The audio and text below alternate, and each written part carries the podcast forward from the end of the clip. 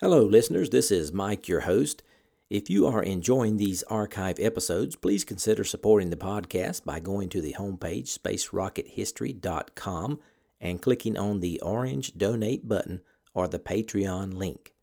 Hopefully, with your support, I can continue to release these archive episodes. Thanks. We choose to go to the moon in this decade and do the other things, not because they are easy, but because they are hard. Godspeed, John Glenn. Roger, zero G, and I feel fine. I feel uh, okay, I'm on. How does it feel for the United States to be the new record holder? At last, huh? When that baby lights, there's no doubt about it. Liftoff. We have a liftoff. 32 minutes past the hour. Liftoff on Apollo 11. Houston, uh, Tranquility Base here. The Eagle has landed.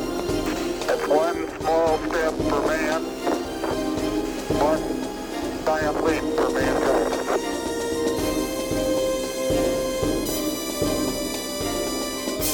Hello and welcome. This is Michael Annis, and you're listening to episode 179 of the Space Rocket History Podcast. And now, Apollo 9, the launch. This is a CBS News special report.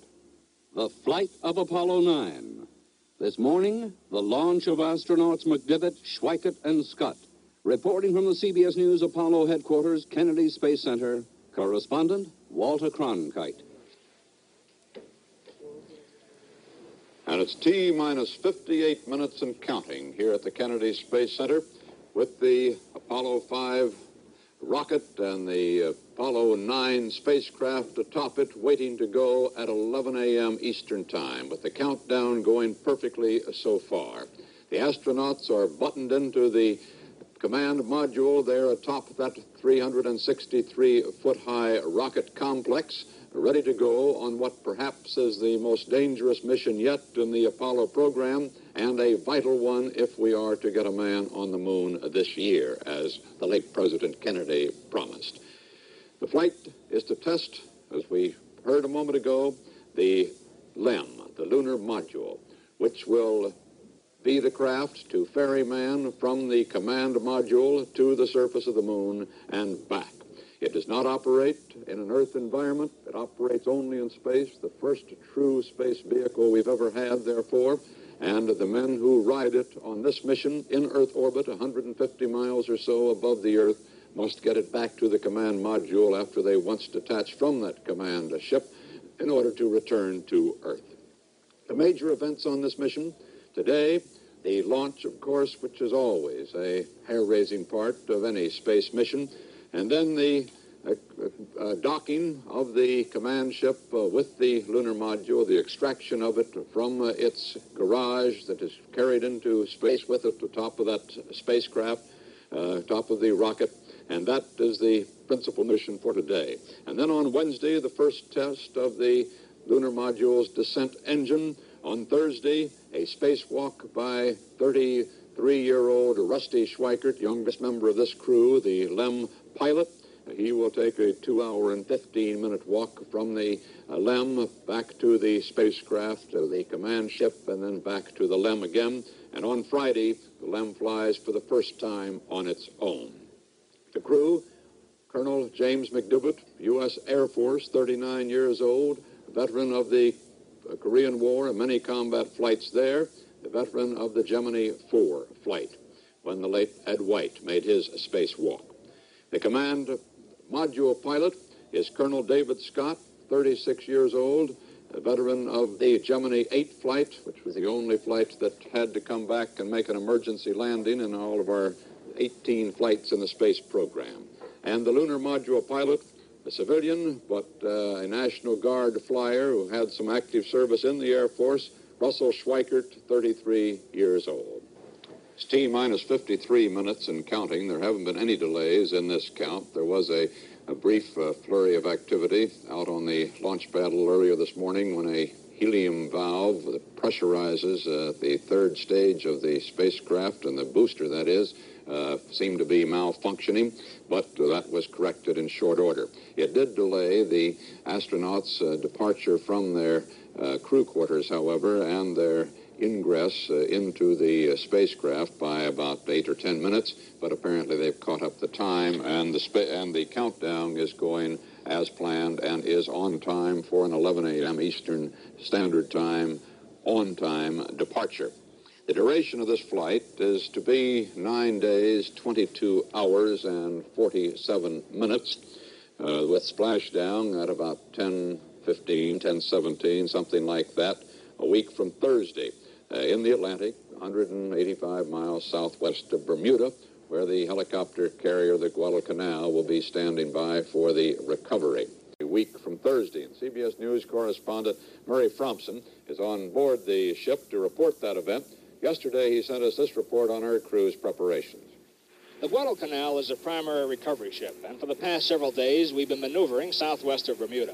Helicopter crews, frogmen, and medical teams have been running through a series of drills, using this model to simulate the actual recovery of Apollo 9. Those drills have been quite a challenge, conducted in choppy seas with high swells and waves, brisk winds, and some rain. One frogman lost his scuba tank, a shark had to be chased away by an alert helicopter pilot, and before this model could be retrieved, it was banged against the side of the Guadalcanal by the high waves, and the frogmen had to leap clear. When the flight of Apollo 9 ends, the work of the Guadalcanal will just begin.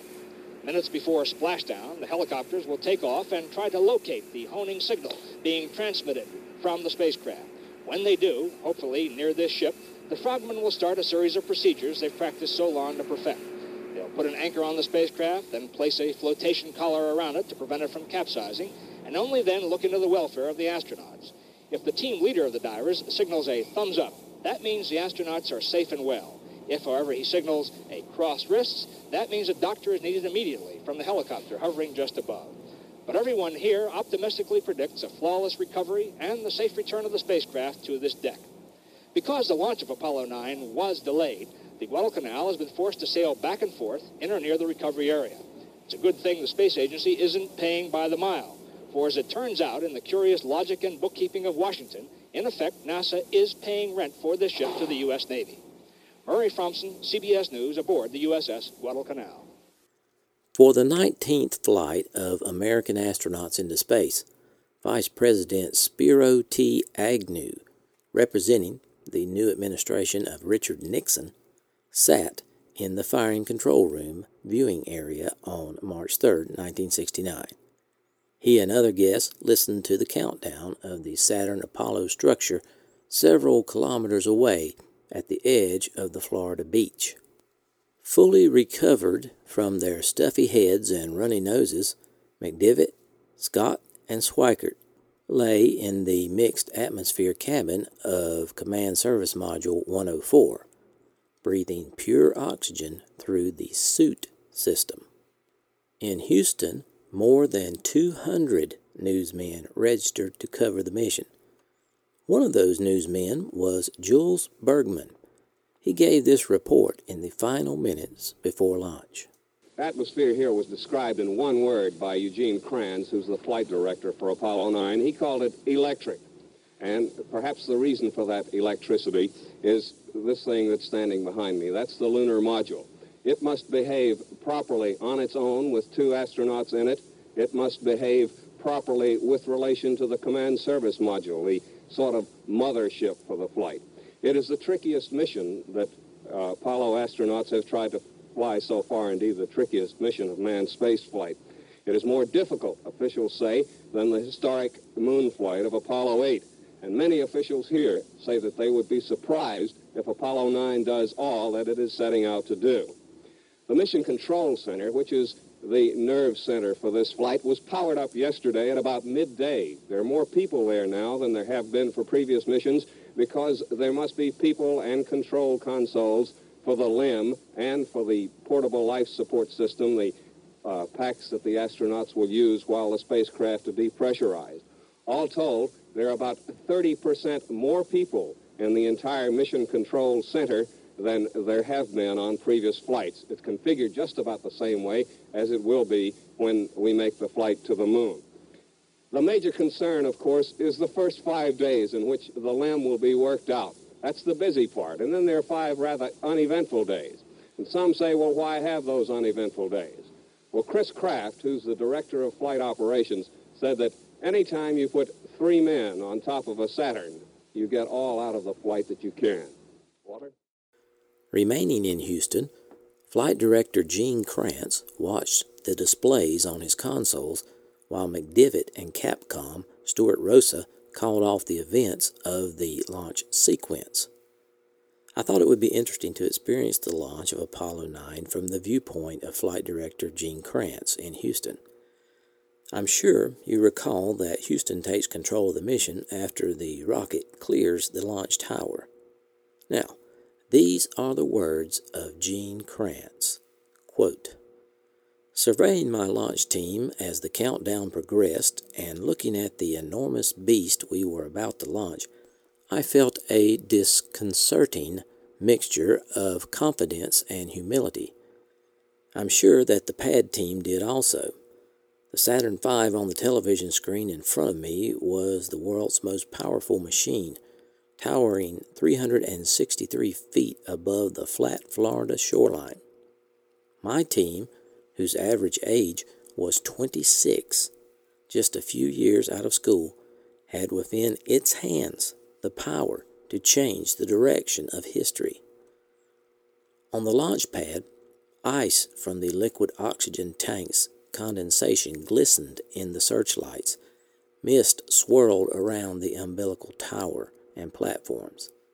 At the top was the command and service module, with the detachable escape tower for the command module at the very tip of it all.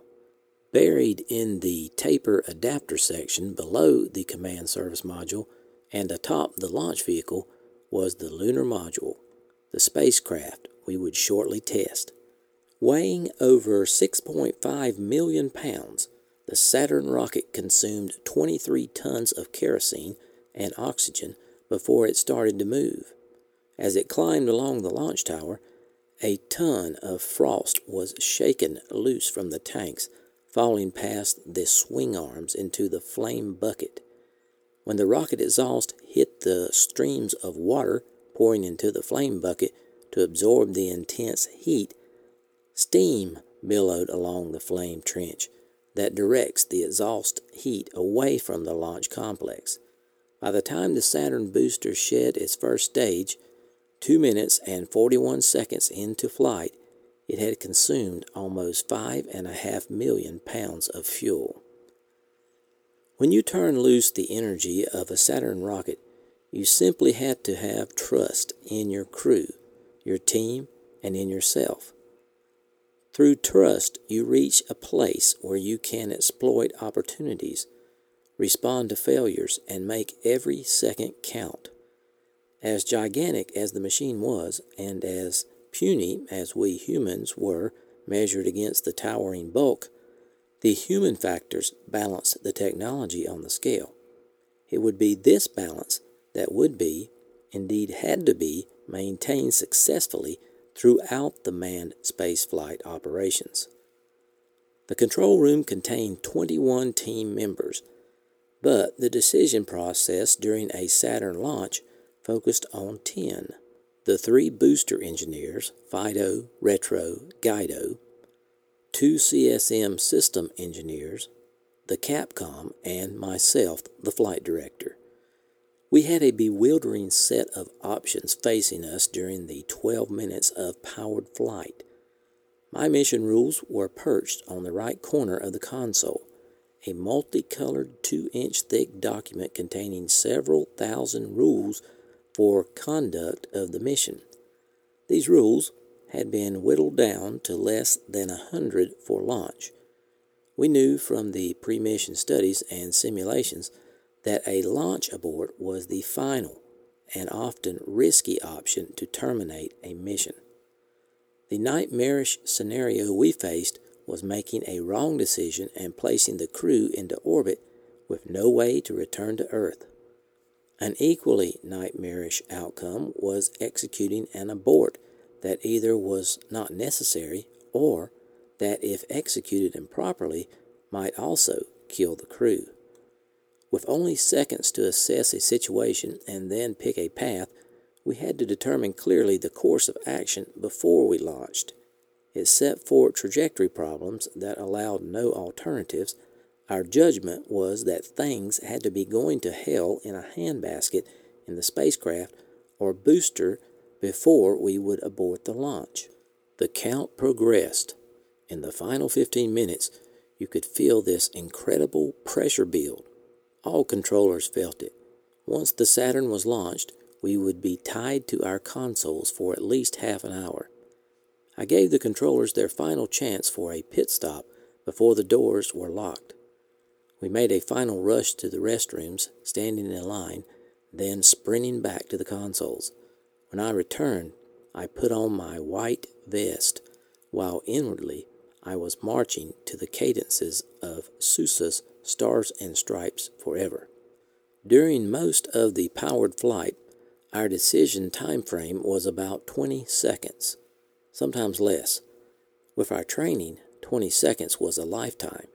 In that time, you could detect a problem, hold several crisp conversations, select displays, make a decision, and issue the command slash voice instruction, all in less time than it takes to air a short television commercial. Nearing launch, an internal clock kicked in as auto sequence started. I could feel the sweat on the palms of my hands. This was, after all, my first manned Apollo launch as flight director. At launch, minus 50 seconds, the electrical power transfer from the launch pad to the command and service module fuel cells and batteries was complete. This brief period was the time that I hated. I always hated it. I had a long list of ground equipment I needed for launch, scattered around the world, much of it mandated by the mission rules. I prayed it all held together for the next 20 seconds. I established my personal cutoff for killing auto sequence at launch minus 30 seconds. My risk judgment told me that the Mission Control Center must suffer a crippling failure before I would call the launch team with a no go. At this point, terminating the automatic launch sequence, I bowed my head briefly and made the sign of the cross as the engines roared and the crew called, Lift off, the clocks have started. End Quote. Now, let's go back to Florida for the official countdown. Here's the voice of Cape Canaveral, Jack King. Apollo Saturn launch control, T minus five minutes and counting. T minus five. Uh, the order has been given for the Apollo access arm to come to its fully retracted position, and now swing arm number nine uh, coming back to its fully retracted position. Uh, just before this order was given, we went through a final status check the spacecraft is go. We also got a go from launch from Mission Director George Hage in Houston, and finally Launch Director Rocco Petrone here in Firing Room 2. Our status board shows launch support preparations are complete, and the ready lights are on for the instrument unit, the spacecraft, and the emergency detection system. We are go at T-minus 4 minutes, 21 seconds, and counting. This is launch control. Saturn launch control coming up on 3 minutes, 50 seconds. Mark, T-minus 3 minutes, 50 seconds and counting. We are go for launch. The countdown now turned over to the control of the launch vehicle test conductor for the last 4 minutes of the count. We will go on an automatic sequence starting at 3 minutes and 7 seconds. Final communications checks now in progress uh, between the spacecraft test conductor and the crew aboard the spacecraft. Some final checks in progress at this time. We have the report that we are clear for firing command. That is the automatic sequencer that should come in in about 15 seconds. From that time on down, all aspects of the mission will be automatic, monitored uh, by uh, the computers here in the control center and at the pad. 310, we have firing command. Launch sequence start. The computer is in. The sequence is in at this time. Mark, T-minus three minutes. T-minus three minutes and counting. Our preparation is now complete. Our ready lights are on here in the control center. During this period, the various uh, propellant tanks aboard the three stages of the Saturn V will be pressurizing. Primarily, we use helium on the ground to pressurize these tanks. The various vent valves will close uh, as the countdown proceeds. We've now passed uh, two, two minutes, 35 seconds, and counting, all still going well. Two minutes, 30 seconds. We should be getting an indication on pressurization of the third stage. We have it uh, here in the control center. Two minutes, 20 seconds and counting. The third stage now is pressurized. We'll be looking toward those uh, five engines in the first stage of the Saturn V. Uh, the ignition sequence to start at the 8.9 second mark in the countdown. We're now coming up on the two minute mark. Mark, T minus two minutes and counting. T minus two. All aspects of the mission still go at this time. The Apollo 9 crew standing by in the spacecraft. One minute, 50 seconds and counting. Once the ignition sequence does begin with the five engines, it'll take some uh, nine seconds or so to build up the proper thrust. Uh, the computers will automatically sample those engines and assure ourselves that we have 95% of the thrust. We will get a commit at that time, and the four hold-on arms will come back. We're now 90 seconds and counting. 90 seconds and counting. Vice President Agnew now has come up to the window here in the Launch Control Center along with members of the party to view the launch. One minute, 20 seconds and counting. All indications are we are still go at this time. Third stage uh, propellant tanks have been pressurized. Final check uh, of several panels by lunar module pilot Rusty Schweickart. Second stage tanks now pressurized. Schweickart uh, confirms that he has the proper readings. One minute and counting. T-minus 55 seconds and counting, all still going well. We're coming up on the power transfer. Mark, 50 seconds and counting. We're now on internal power uh, with the three stages and instrument unit of the Saturn V. Uh, all uh, propellant tanks in the second stage now pressurized. 35 seconds and counting. The vehicle now completely pressurized. The vents closed. We are go. 30 seconds and counting. T-minus 25 seconds and counting. All aspects still go at this time as the computer monitors. 20 seconds. Guidance release 15, 14, 13, 12, 11, 10, 9. We have ignition sequence start. 6, 5, 4, 3, 2, 1, 0. All engines running. Commit. Liftoff. We have liftoff at 11 a.m. Eastern Standard Time.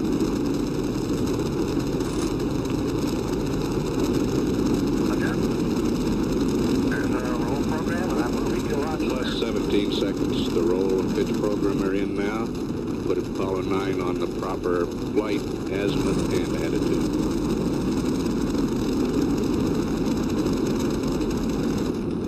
Half a mile high.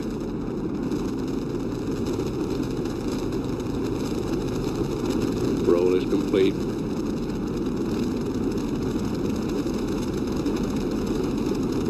Picture one Bravo. Apollo mi- 9 a mile and a half high now. Velocity 1,597 feet per second. Apollo 9, you are go for staging. And you are mode 1 Charlie.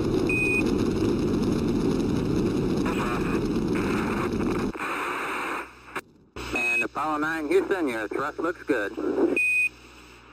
Apollo 9, you are go for tower jet. First up. Tower jet, looks good.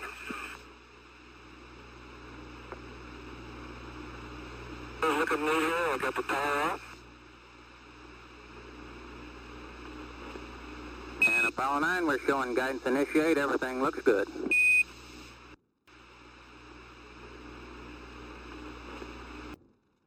Apollo 9, you are go all the way. Everything looks good. Roger. Uh, Houston, did you read our comment that our SPS helium pressure went to zero? Indicated uh, zero at liftoff? Apollo 9, this is Houston. I did not copy.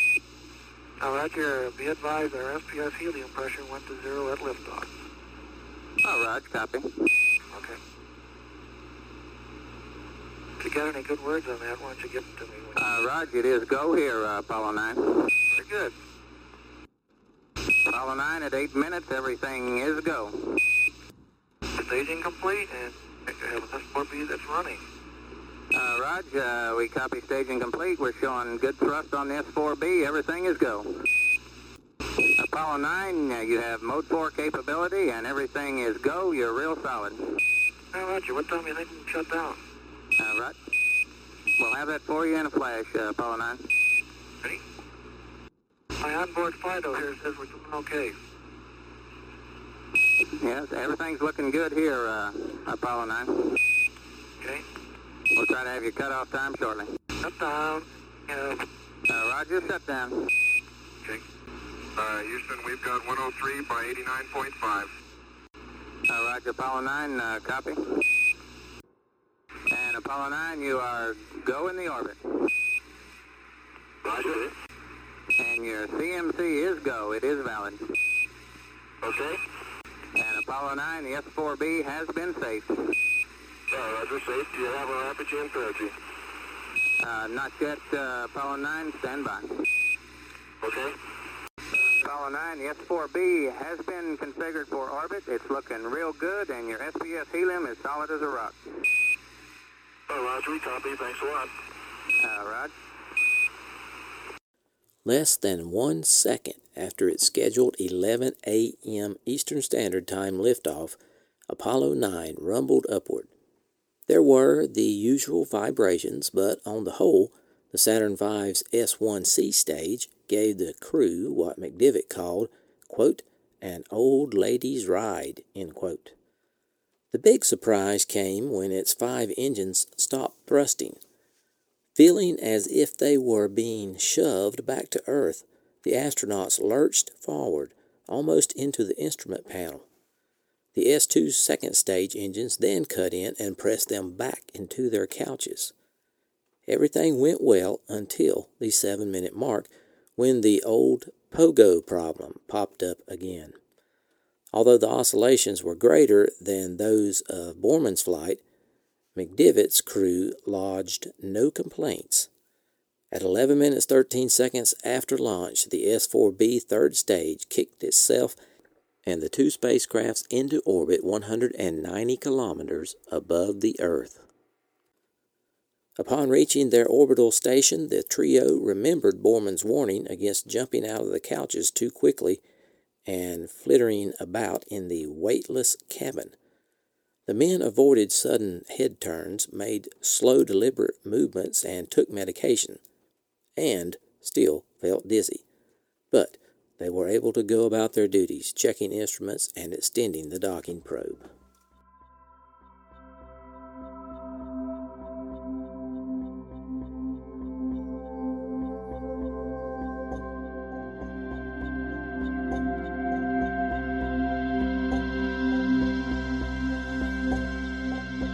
Thanks for listening to this archive episode of the Space Rocket History Podcast. If you are financially able, please support the podcast by going to the homepage, spacerockethistory.com, and clicking on the orange donate button or the Patreon link. Thanks.